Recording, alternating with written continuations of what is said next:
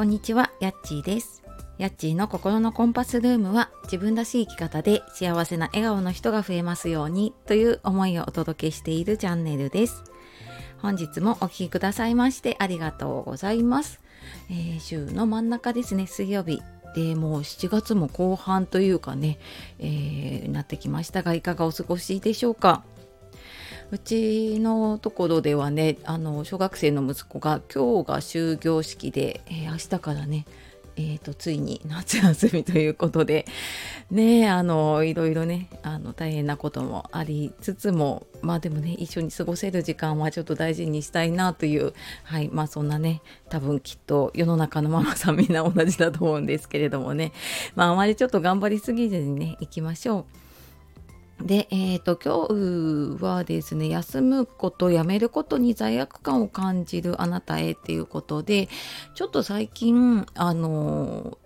増えている相談で仕事だったりね家のことだったりとかもうなんか頑張りすぎちゃっててでも本当になんかもうエネルギー切れしちゃうんじゃないかっていうぐらいね 頑張っている方が結構多いなって感じたので、えーちょっと今日はねこの話をしようかなと思います。でまたねあのこういった話ちょっと自分のねうんなんていうのかな心を整えるとかどういう風にしたらねすごくうん、自分の考え方とか見方とかをね変えていけるかなっていうのはメルマガの方で詳しく書いていますので、えー、とまたそちらの方説明欄の方から見ていただければと思いますね。はい、えーそちら見ていただければと思います。で、えっ、とですね休むことやめることってなんとなくこう続けることがいいことだってね多分小さい時から言われてませんか？なんかあの小学校とかねもっと小さい時からかな。なんか一つのことを始めたら続けることがいいことだって言われていたし何かを途中でやめるのってなんかこう悪いことだみたいな風にねあの教わってきた。私もそうだし多分そういう風にね育ってきた人が多いんじゃないかなって思うんです。だから何かこう新しいことを始める時もあ続けられるかなって思ってできなかったりとか何かやっていてもあなんかこれやってきたのにこれやめちゃっていいのかなとかもうなんか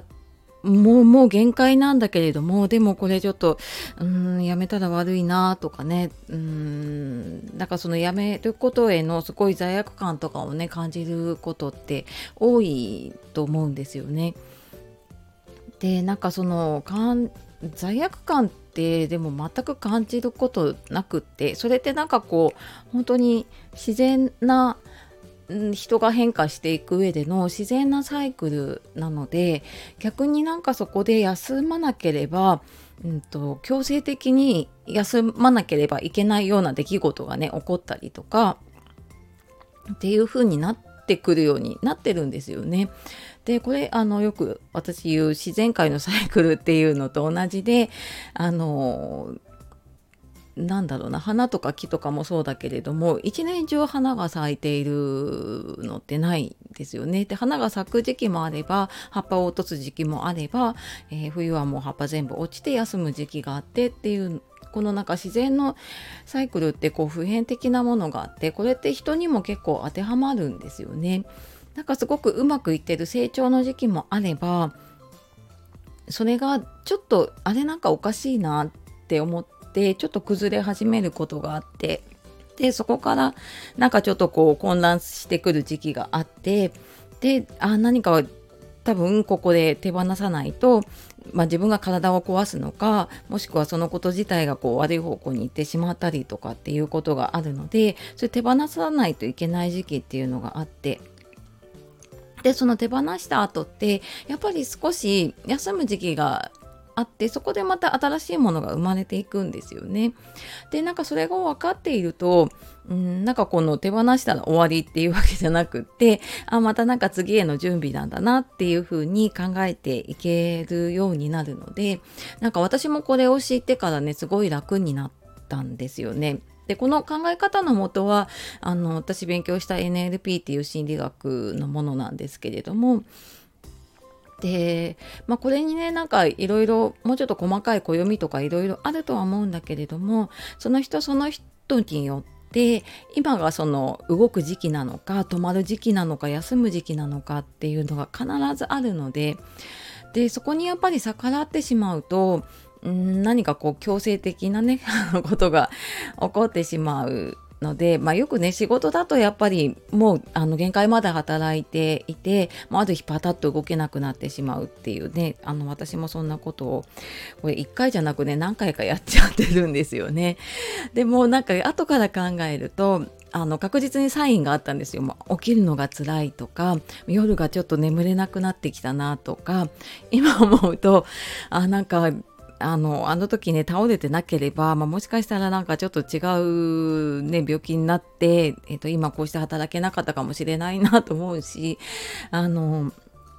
やっぱりあるんですよね。そこで休まなきゃいけない時期だったのにいやなんかここで休むのは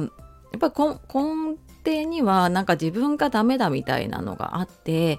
なんかここで休んじゃうなんてやっぱり私ダメなんだと私にできないんだみたいなのがあって。でなんかそういうふうに思っちゃってたんだけれどもなんかそこの部分も克服克服というかね自分の心が整ってくるとそこの部分も自分でコントロールできるようになってくるのででそうするとあなんか今こんな風にね自分落ち込んでいるのはきっとあなんか私自分のことをこう今責めてるなとかっていうのが分かってくると自分でそこ変えていけるようになるので、まあ、その心を整えるっていうこととあとそのね、えーと、自分の変化のサイクルに合わせて、えー、動くっていうことをちょっと頭に入れてみると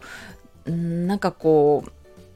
ちょっと先が読めるっていうのかな。あなんかうまくいかなくなってきたなっていう時にもう目の前の真っ暗なことしか見えないとやっぱもう前に進みたくなくなるけどあなんかまた新しいものが必ず手に入るんだっていうちょっと先が見えてるとねあのえーと、ちょっとそれを探しながら進んでいけるようになると思うので、えー、まあ自分がねちょっと今は止まる時期かなとか休む時期かなって思った時にはもうほんとなんかそのちょっと違和感とかサインに気づいたらもうそれに従うことがやっぱり一番だと思うので、うん、あのそこができなくってねやっぱりメンタル不調になってしまう方すごく多いので、えー、ほんとそこに気づいた時にはねしっかり、えー、止まって休んでっていうことをしていくと,、うんといいと思います。はい、えー、私もなんかとは言ってもねなかなか休めないこともあるんだけれどもあの強制的にねあの 休む日っていうのをもう作るようにしてますね。これスケジュールに入れてもうこのこの日っていうのが無理だったらもうこの時間2時間とか3時間とかもうここは自分の時間にするとか休む時間にするっていう時間をね、えー、必ずとってそれ自分のメンテナンスをしているので、まあ、そんな風にしてね、えー、ちょっと自分を整えながら